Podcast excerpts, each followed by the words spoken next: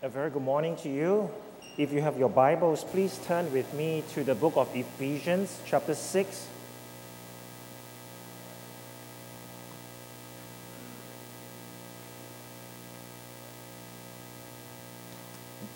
We'll be reading from verse ten to verse thirteen.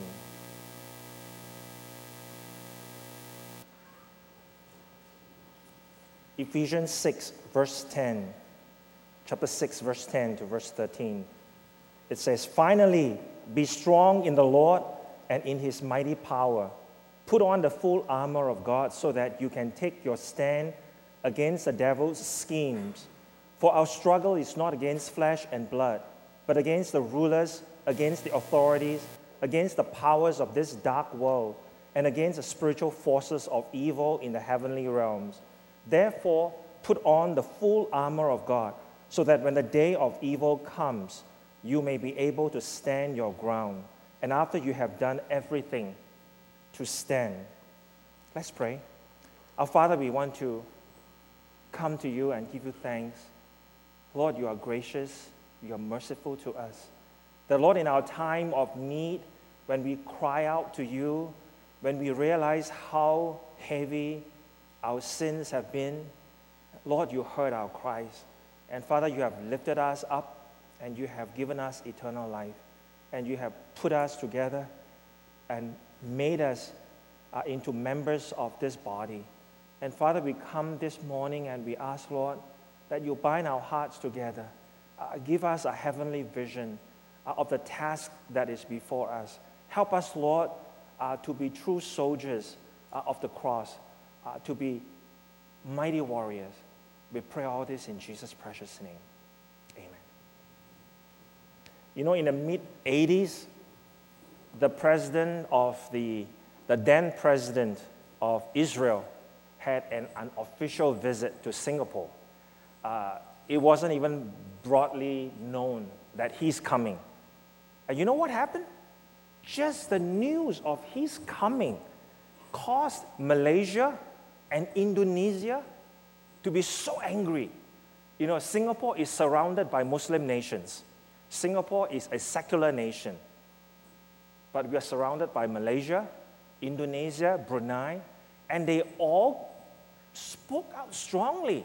They basically threatened Singapore, that they will cut off water supply to Singapore if we allow the president of Israel to come. Uh, that was back in the eighties. And when I was reading that, I could sense the animosity of the Muslims uh, uh, against the, the Jews. There is such hatred. Maybe in America you don't feel it as much. Now you go back twenty years. Now that was the eighties. You go back twenty years, in the nineteen sixties, you discover that this is really the map of Israel. Israel was surrounded by Arab nations. All they wanted to do was to push Israel back into the sea. Now, we're talking about prior to nineteen sixty-seven. Israel was surrounded by enemies, and they were all gathering forces all around them. You can see they are, you know, except for the Mediterranean, there's really nowhere to go. And Israel sent out spies. They had spies in all the different countries. They actually studied their enemy. They knew who the commanders are. They know, they knew where the battalions are, how many planes they have, how many pilots they have, where do they go when they go on leave. They basically nailed down all those information. And then they discovered that they will be attacked. In fact, prior to June nineteen sixty-seven, Egypt, Syria, and Jordan were amassing armies right on the border. They were conducting all kinds of exercises. But from all that they have studied, Israel felt that the only way to survive was to attack first. And so they attacked. We had the six-day war. In six days, what happened?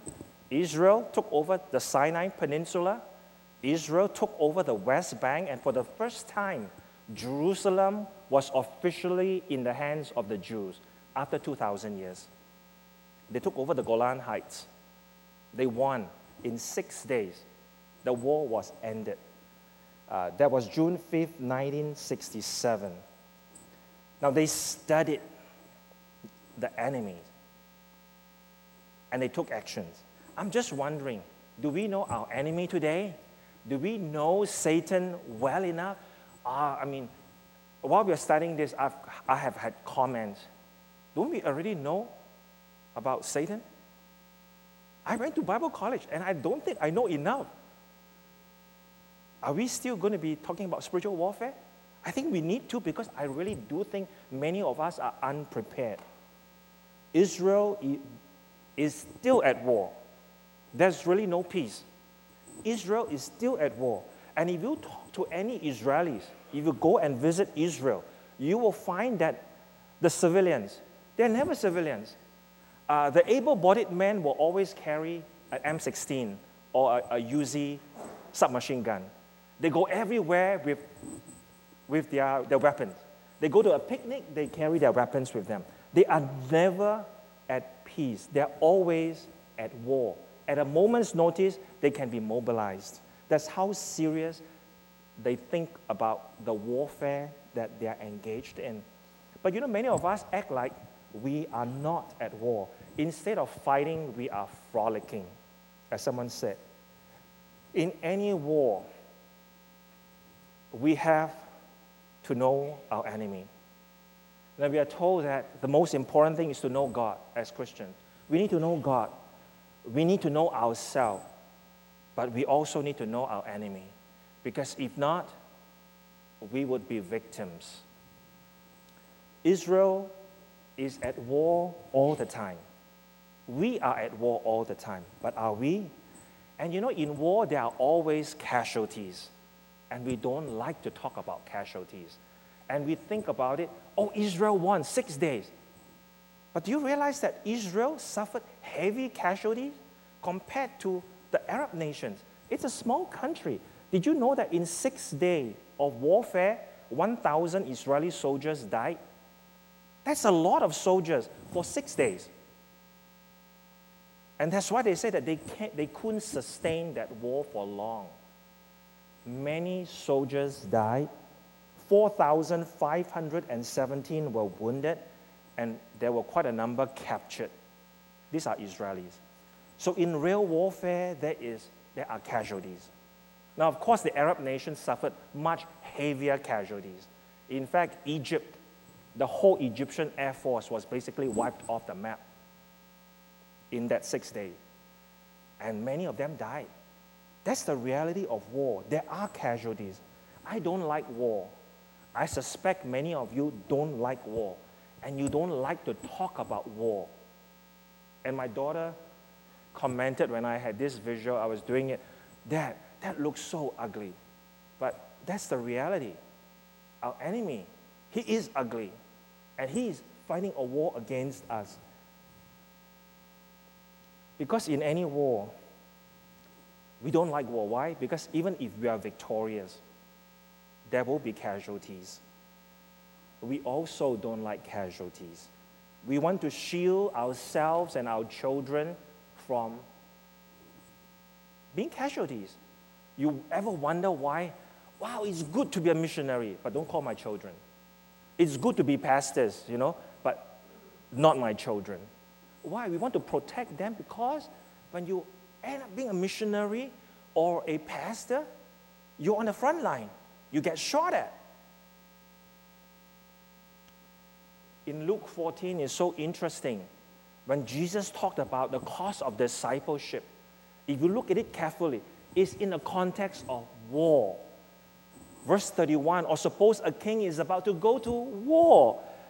If you want to be a disciple, you have to realize that that's the figure of speech Jesus used. We are like a king sending his army out to war. You better count the cost. And he said, if you don't count the cost, you cannot be my disciple. Meaning, we have to count our co- the cost that we have to pay. We are at war with Satan. If we are to grow strong and become effective as disciples of the Lord Jesus Christ, we have to factor this in, that there will be casualties. There will be bloodshed. There will be things we don't like. See, I, I think what happened is that we live such comfortable lives, we only want the comfortable. The moment we have to suffer, we take steps, five steps back. The most important knowledge I talked about just now is that to know God. Second, know ourselves. But we also need to know our enemy. Our enemy, Satan, knows all about us. Do you realize that? He has a thousand and thousand and thousands of years to study us. He knows us inside out. But do we know anything about him? Just to give you a modern-day illustration, I suppose most of us have D V Rs at home. If you don't know what a D V R is, go back and Google it. What is a D V R? Instant replay, all right? You miss five minutes, just play it back. Or you just tape it, you know, uh, and you can, can come home and you can play it. D V R is so, so great. But do you know that coaches have been using replays for a long time? The good coaches in any sport, they would tape the action and they will play it back for the team. In the days of V C Rs, they have been doing that. In the days before V C R, they had film. They actually trained their team. These are the weaknesses of the opposing team. And so I'm amazed. I was sitting there watching. I don't play tennis, but I, I'm amazed at the amount of time people spend watching tennis shows. So many tennis shows. And they're good tennis shows. And it's amazing how they start the match, and within fifteen minutes, they have it all electronically calculated. How many faults, how many double faults this person has had in that match. They already counted it. How many unforced errors? How many aces? They have it cold, and then they use that, they bring it back, and then they train the people who want to be great tennis players. I caught one segment of it, and this coach was telling uh, the person who was videotaping him, you know, Roger Federer, this is his weakness. He tends to always do this, and then he will show a clip. I believe that's what good coaches do. They coach their, their, their team, their players. These are the weaknesses of your enemy. And when you hit this shot, this is how you return. And you can anticipate how he's going to react. Knowing our enemy is so important. Aren't you amazed? I believe Satan does that.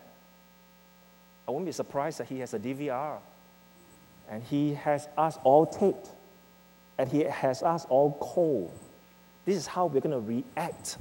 This is how he's going to attack. He knows our weaknesses. So to win at tennis, you not only need to play well, but you also need to know your enemy, your opponent, and you train and you train to counter your enemy. Vance Havner said this. I, I discovered that a missionary, uh, elder missionary, Art, became a Christian under Vance Havner, who is a preacher from Greensboro, down the road. Vance Havner said this, the church is not developing her recruits into disciplined soldiers. We are fighting the greatest battle of all time with the most untrained army on earth. If strict discipline is necessary in art and athletics, how can we expect to advance Christians, be advanced Christians, and stay in kindergarten? Are we, are you in kindergarten? Or are you advancing in your maturity? You're learning about how to live. You're learning how to fight. You're learning about the enemy. In the spiritual conflict we are in, to do well, we need to know our strength, and we also need to know the strength and weaknesses of our enemy. And Satan knows all about us. He has a thousand and thousand and thousand of years, years to study us. Someone said this, and I never thought of it that way. You know, I'm, I'm really, I suck at math for a long time. But to pass the exam, I have to memorize the formulas. And you know, I passed many, many years ago. And I was thinking to myself, this person was saying that if you have a thousand years to have math down cold, probably we will become geniuses. And if you have two thousand years to master your science or whatever discipline, you will be a genius in that field too. And you know, Satan has thousands of years of studying human nature. He knows our weaknesses. And so it is foolish of us to go and fight this battle with him on our own strength and not know all about him. But we know we have one advantage. The advantage we have is that the war has already been won. This is not a war that we need to fight to win. We are in a war that has already been won. Jesus, our commander-in-chief, has already won this battle. But you know what? Satan does not give up. A good example would be like D-Day. Everybody will talk about it. They will say, D-Day, the moment the Allied forces landed on the beaches in France, it was the end for the Third Reich. Germany was going to collapse. And you look at the Pacific War, the U S against Japan, the, the most important battle was the Battle of Midway. When Midway was won, it was basically the end for Japan, even before the atomic bomb was dropped. Calvary, we're going to be celebrating Easter, Good Friday. On Good Friday, when Jesus hung on the cross and died, he basically satisfied God's demand. Sin was paid for, and Satan has lost. But he doesn't go down without a fight. He is still fighting. And there will be casualties. It gets bloody. That's the reason why he hurts missionaries. He kills missionaries. He imprisons missionaries overseas. It gets very hard. He closes the mind of the non-believers. So when you share the gospel, what did Jesus say? When a seed is sown, the bird comes and take away the seed so that it will not be productive. That's what devil, the devil does. So he's not going down without a fight. In every sport, there will be casualties. You have to pay a price. No, no pain, no gain. You've heard that? If you want to master any sport. I, I mean, I come down and see on Tuesday night, our, our young, oh, they have all gone, our, our, our young uh, students playing basketball. And for, their, for some of them, first time in their life, they've never played basketball. And they're coached how to play. You know how hard they have to work? They have to work so hard. They have to sweat. They have to learn. They have to master a skill. And in the same way, we have to do that. In every sport you think of, you want to master that sport, you have to put in the time and the sweat and the tears. And sometimes, literal tears. If I were to put a, pull up my pants here, you will see a big, sort of like a target. Right here. I got it this Friday. I've been playing racquetball a long time. But you know, it's unavoidable.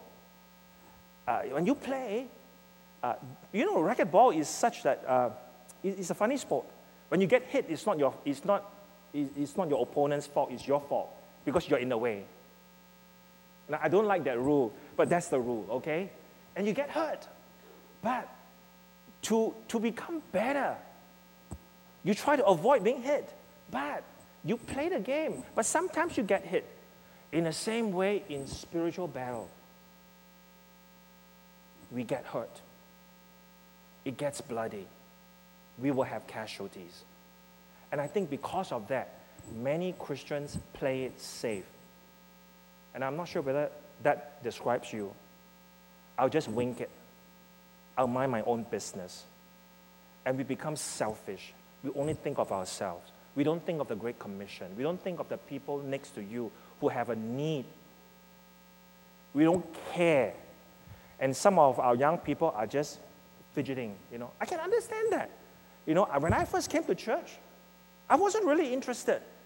I was just interested in badminton. I remember those days. I come to church for badminton. Was I a Christian then? I think I was, but nobody explained discipleship to me. And so I understand why you're fidgeting, because you're just dying to get out here to do something that you really want to do. And I'm thinking of, about the people sitting next to you. When you are fidgeting, what are they thinking? Are they thinking, no, I better help this person, because this person is wasting his time and wasting my time? Would somebody put an arm around, why are you fidgeting? Wow, the sermon is not interesting. Maybe it's because you are dead in your sin, doesn't it? You know why a sermon is dull? A sermon is dull for many reasons. Bad preacher, and I know I've been one. I could be one this morning. Very dull preacher. But another reason could be you are a dull listener, and Satan has put a blinder on your eye, and you can't see it. You can't hear it. And maybe you need a friend next to you to just give you a jab and say, what's happening?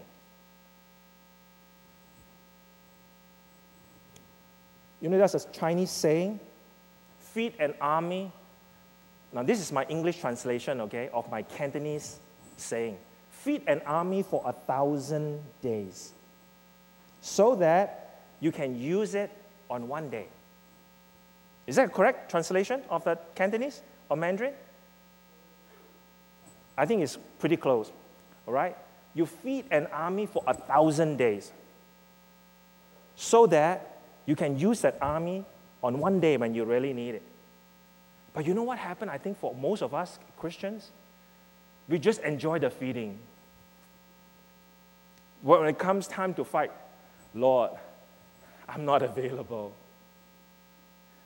I just like the food and the fun, the fellowship, and the frolic.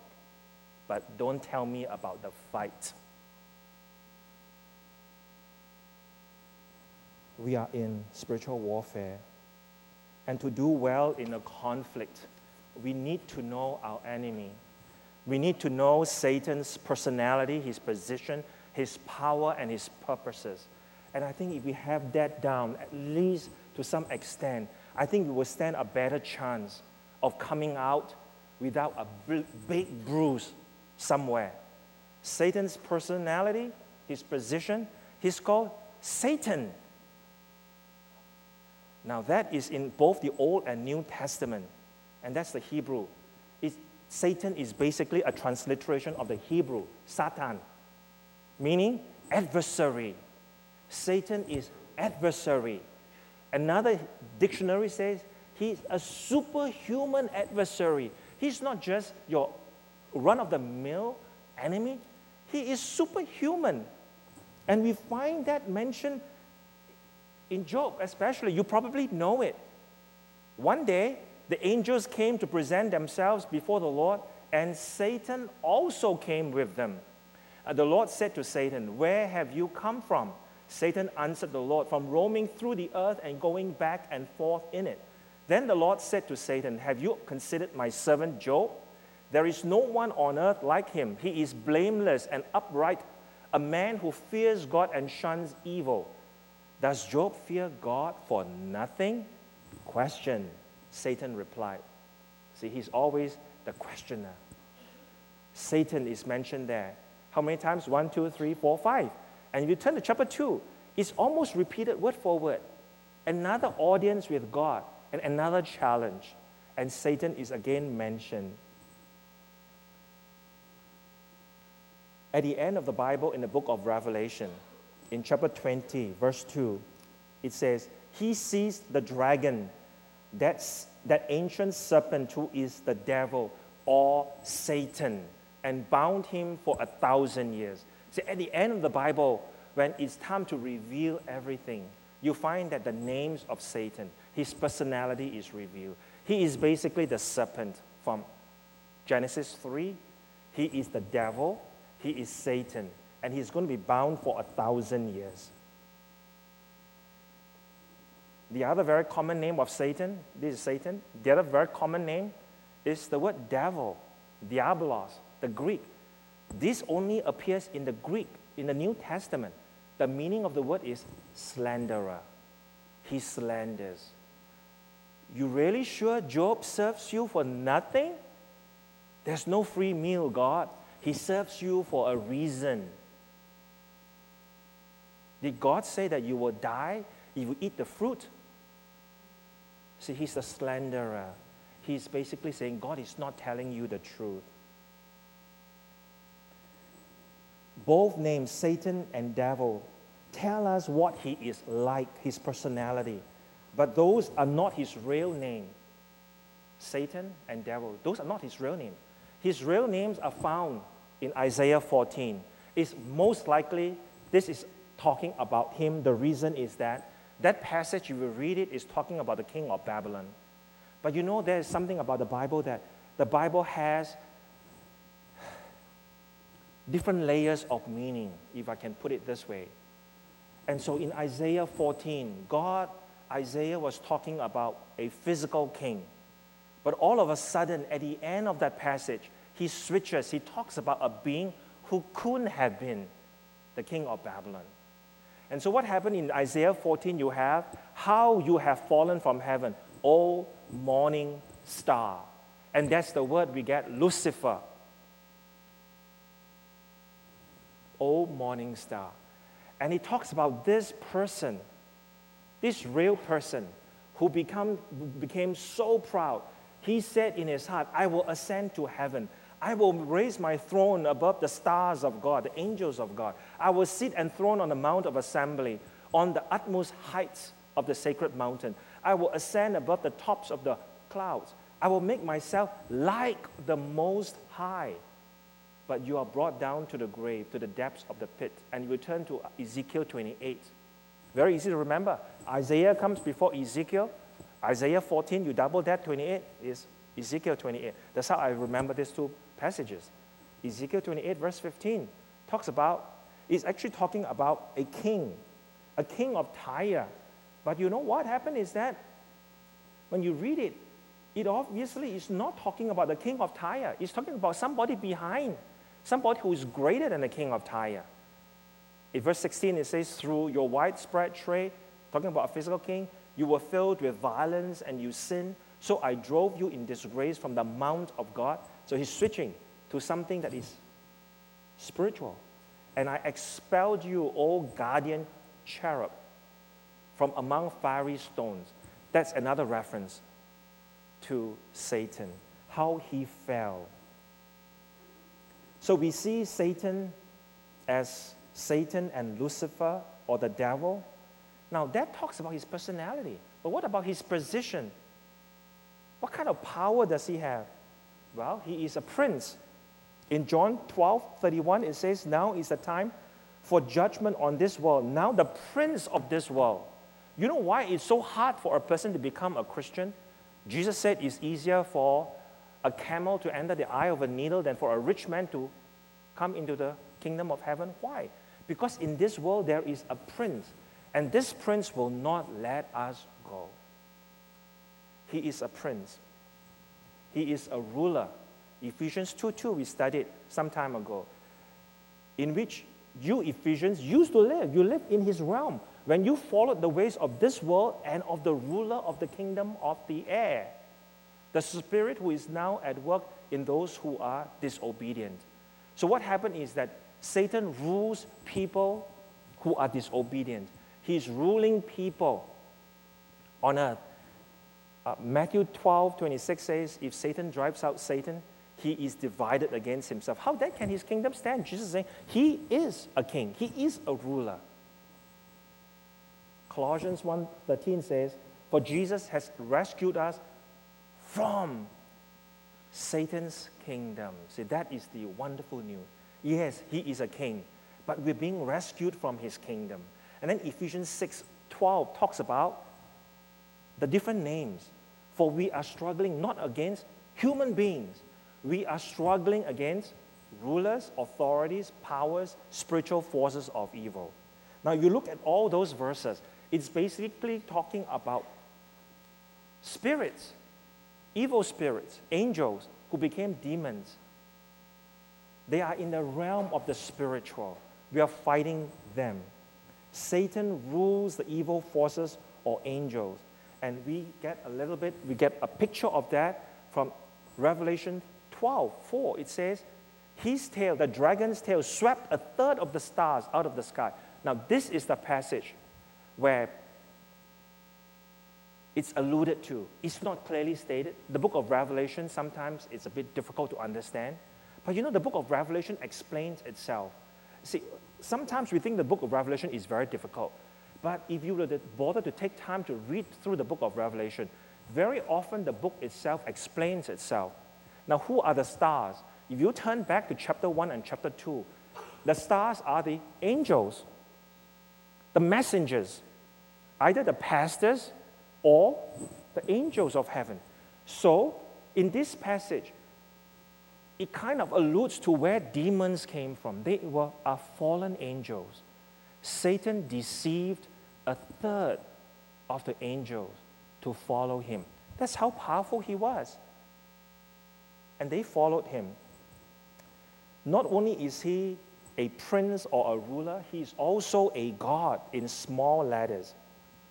In Second Corinthians four four, it says, the God of this age has blinded the minds of unbelievers so that they cannot see the light of the gospel of the glory of Christ, who is the image of God. You ever wonder, when you share the gospel with a, a non-Christian, why is it so hard going? Why can't this person understand? Well, it explains here. Because why? Every time we share the good news, it's like there's a blinder before this person, and the shutters are down, and he or she cannot see the truth. And so if we go out and share the gospel with people without knowing this, without praying and asking, God, take away the blinded. Lift up the shade. Don't let Satan blind this person. Let the truth come through. When was the last time you pray a prayer like that? Or do you just go right in and say, I'm going to share the gospel and it's going to be okay? It's not okay. Because the God of this age has blinded the minds of unbelievers so that they will not be able to see. Satan is a god.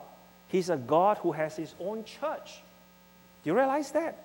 The synagogue of Satan, if you read second, if you, if you read Revelations, it mentioned at least twice.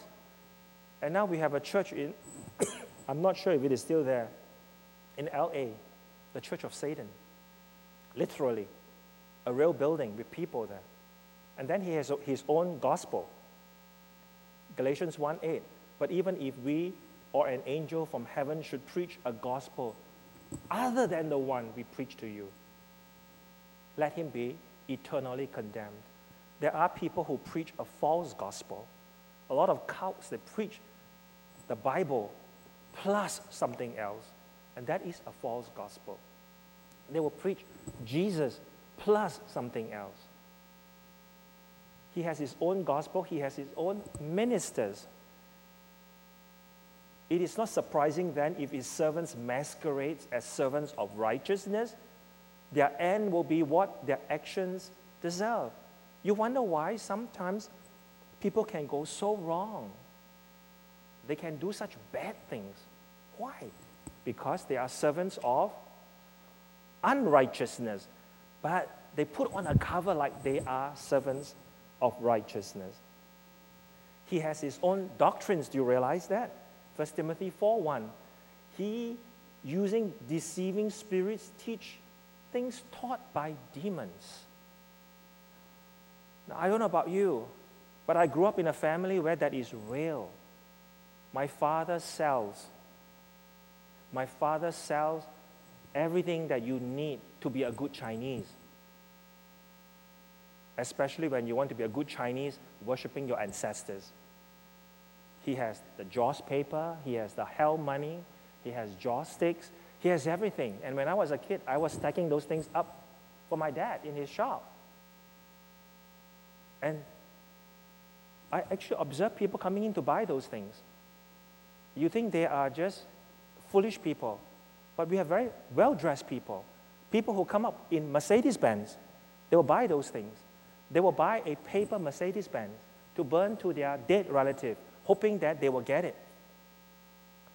When you think about it, is that real or what? But people believe in that. And these are doctrines taught by demons, right? He has his own communion table. Is that surprising to you?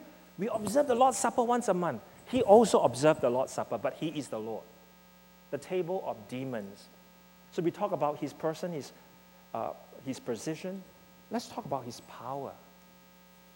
Is he powerful? Of course he is powerful. Second Thessalonians. I'm not going to go through all that. You can read that for yourself. He has all kinds of power. He has counterfeit miracles, signs, and wonders. And you know what? We are so easily fooled. When was the last time you were fooled? Wow, so-and-so performed miracles. Therefore, must be the truth. It must be the truth. Not necessary. You go to any country, any religion, they will tell you that their God performed miracles. And on the last day, Jesus said, Matthew seven, on the last day, people will say, Lord, Lord, didn't we speak in your name and perform miracles in your name? And Jesus said, I never knew you. Hebrews two fourteen says, since the children have flesh and blood, he too shared in their humanity so that by his death, he might destroy him who holds the power of death. Do you realize that Satan has the power of death? And he uses that to scare us. And I know, I, I was one, as a non-Christian, so fearful of death. And he uses that to his advantage. Satan is powerful, but he is not all-powerful. First Peter five eight says that he is looking around as a roaring lion to eat us up. Besides being a dragon, he's also a lion here. Satan is the counterfeiter. He counterfeits everything. He likes the majesty of God. He wants to be the majesty. And so whatever God does, he copies. Satan's power. And he controls rulers. He controls those in dark in the dark world. He controls spiritual forces of evil in the heavenly realm. Let me just share one real, real life example with you. Maybe you would, wow, Pastor, all these are just uh, theories. There was a guy who walked into our church, uh, the, the first church I pastored. The moment he walked in, uh, we, we were worshiping in somebody's home, and there was a big cross in the middle of the living room. The moment he walked in, he wanted to walk out because he saw the cross. And we discovered why. Uh, it so happened that his father is a part-time priest. Uh, the, the word is medium. He would invite evil spirits to come upon him.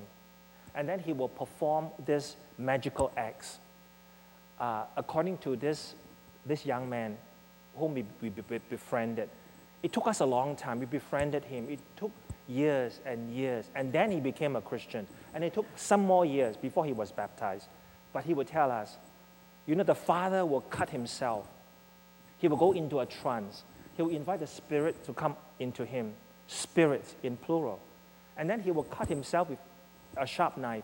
And you can see the blood dripping. But after the ceremony was over, you can't even see the scar. Isn't that frightening?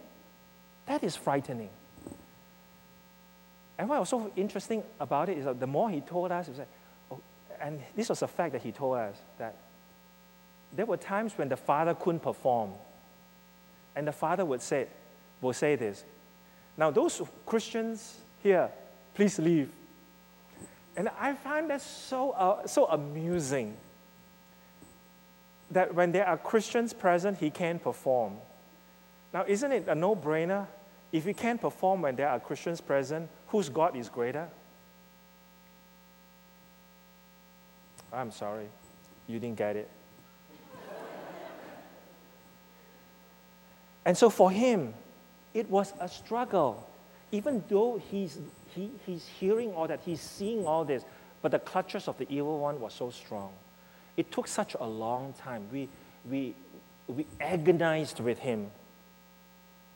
And then he committed his life. He accepted Christ.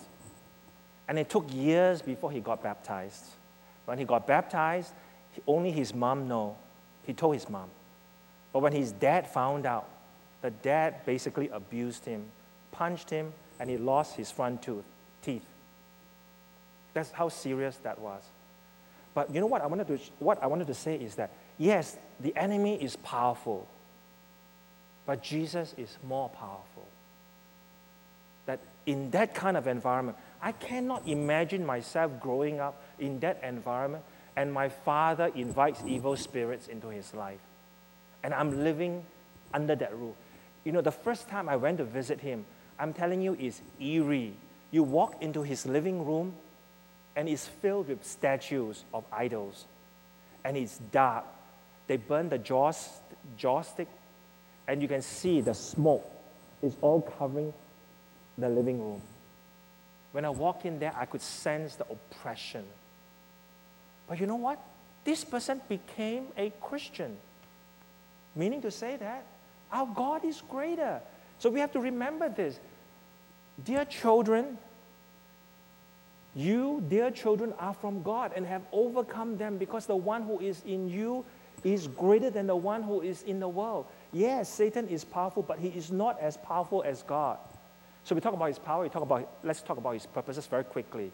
What are his purposes? He's a deceiver. He's a father of lies, and he will tell lies to all of us. What are the lies? You can think about it. From the Garden of Eden, he's been telling lies. The great dragon was hurled down, the ancient serpent called the devil or Satan, who leads the whole world astray. He lies to them. He tells us lies.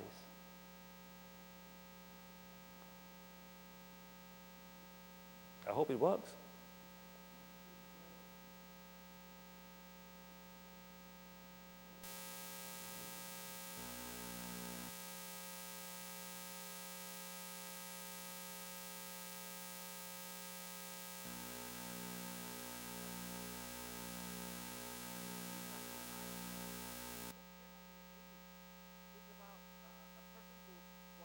Hooked into the Moonies, remember?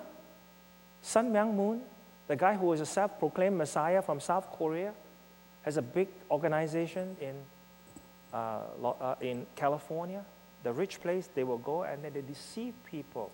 And according to the statistics, the people who are deceived are mainly, seven out of ten Moonies are from mainline denominations like ours, the Baptists and non-denominations.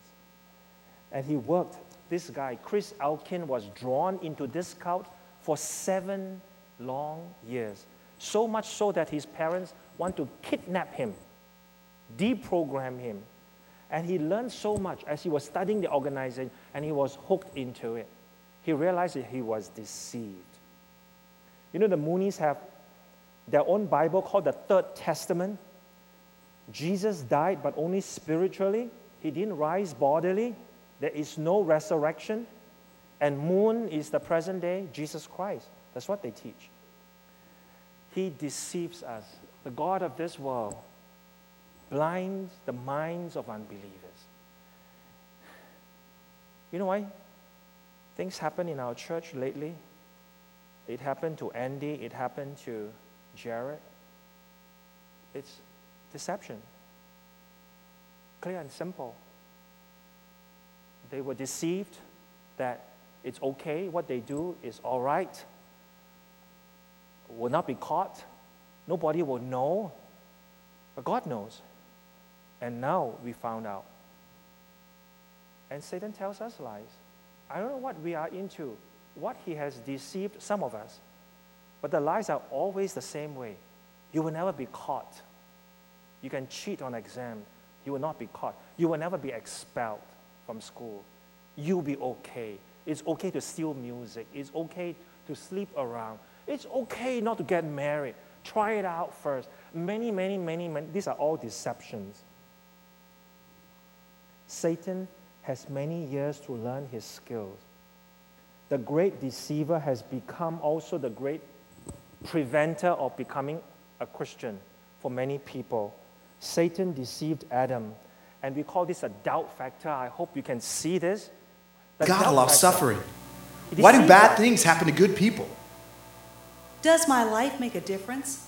Does God even have a purpose for me? Why does everyone else look so happy? Does God really care about me? Why me? Does anybody love me? Will I go to heaven? Why can't I trust anyone? Why now? When will this pain end? Are you even listening? Why can't I do anything do right? Do you even care? Anyone miss me when I'm gone? He accuses us. He puts I believe. doubt. Help my own. He puts doubt in our mind. The doubt factor. Do you ever think like that? God doesn't love me. He doesn't care for me. I, I don't have a life partner. Why? Because he doesn't love me. Uh, what is so, what is so harmful? Just a little lie, a little act, a little thought. Oh, you fail big time. You are useless. God's not going to use you again. You are a liar. And those are the things that probably Jared is going through right now, thinking in his mind. He, he, he deceives us, and once we are deceived, he accuses us. See, God forgives us when there is genuine repentance. And Satan deceives us into thinking that there will be no repentance. Revelation twelve ten says, "For the accuser of our brothers, who accuses them and us before God day and night." That's what he does. He accuses us of wrong. Satan is the great deceiver. He's the great divider. He got a third of the angels of in, in heaven to follow him. He divides heaven. And he's in the business of dividing saints. And I believe that over Jared's situation, he probably is dividing some of us. Wow, we should be gracious. We should show grace. No, no grace. We have to be hard. That's a division. Differences of opinion. We will see division within the church. Those who want to help him and those who want to stone him. He often gets into the hearts and minds of unsuspecting Christians who may be very loose with their tongue and become unsensitive, insensitive to people. You know, some time ago that there was a, a disagreement between two ladies in a church. Very much like Paul, what Paul had to, de- to deal with in the book of Philippians. The two ladies, Euodia and Syntyche, two great workers. They worked hard for with Paul, but they can't get along with one another. And so in this church, these two ladies couldn't get along. The pastor called one of the ladies. Why don't you come back to church? You can be in a different ministry. You don't have to see this lady. And you know what this lady said? I will never come back to this church again because of that lady. So petty things divide us. And Satan divides. He loves to divide us. Someone said this. Let me quote. Petty things keep the saints from enjoying one another. An irate woman told me she was never coming back to church because I had not preached a Mother's Day sermon. I hope I'm not their pastor. Another man stopped attending because we rearranged the order of service and did not open with the doxology. A member sulked for weeks because an announcement she wanted made was not included in the bulletin by mistake. Is it any wonder pastors resign and all that? You can just read on. He loves to divide us. And if we are not careful and insensitive, he divides us.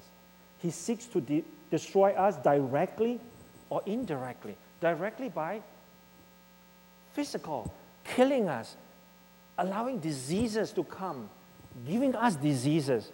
We see that Job's disease was caused by Satan. So some diseases are caused by him. That is directly. Satan, there was a story that Satan was auctioning some of his tools in a, at a garage sale. And there was hate, envy, jealousy, and greed. They were all spread out on tables. And then there was a small wedge-shaped instrument to one side. But it's more expensive than all the rest. And so someone asked Satan, what is that? And Satan said, that is discouragement. And he explained that the moment discouragement pries open a human heart, every other sin gets in, discouragement will allow all the rest to come in. I just came back from Texas in December. A pastor was so discouraged. It's not because of any sin. He was so discouraged, he committed suicide. He's been in that particular church for twenty over years. Discouragement leads to suicide. We are in a real spiritual battle. And so Satan is a deceiver. He's a divider. He's a destroyer. And that's the name, Apollyon, destroyer. In Revelation uh, nine eleven, he loves to destroy us. Very quickly, this is a summary. This is the foe that we have to face. But you know what? We are more than able to overcome, because in Revelation seventeen fourteen says, they will make war against the Lamb, which is Jesus, but the Lamb will overcome them, because he is the Lord of lords and the King of kings. And more than that, we have become overcomers. In First John five, four to five, for everyone born of God overcomes the world. We are victors, basically, that's the word. This is the victory that has overcome the world, even our faith. Who is that that overcomes the world? Only he who believes that Jesus Christ is the Son of God. And in Romans eight thirty-seven, we actually sang that just now in one of the hymns. No, in all this we are more than conquerors through him who loved us. Brothers and sisters, he, with his strength, we can overcome. We will face difficulties. There would be injuries. Uh, we would have battle wounds. But everything is given to us. Why? So that God can produce gold in our life. But Satan is using that to defeat us. But God is allowing that to do good for us. Let's stand together and see this, and we'll have the closing song.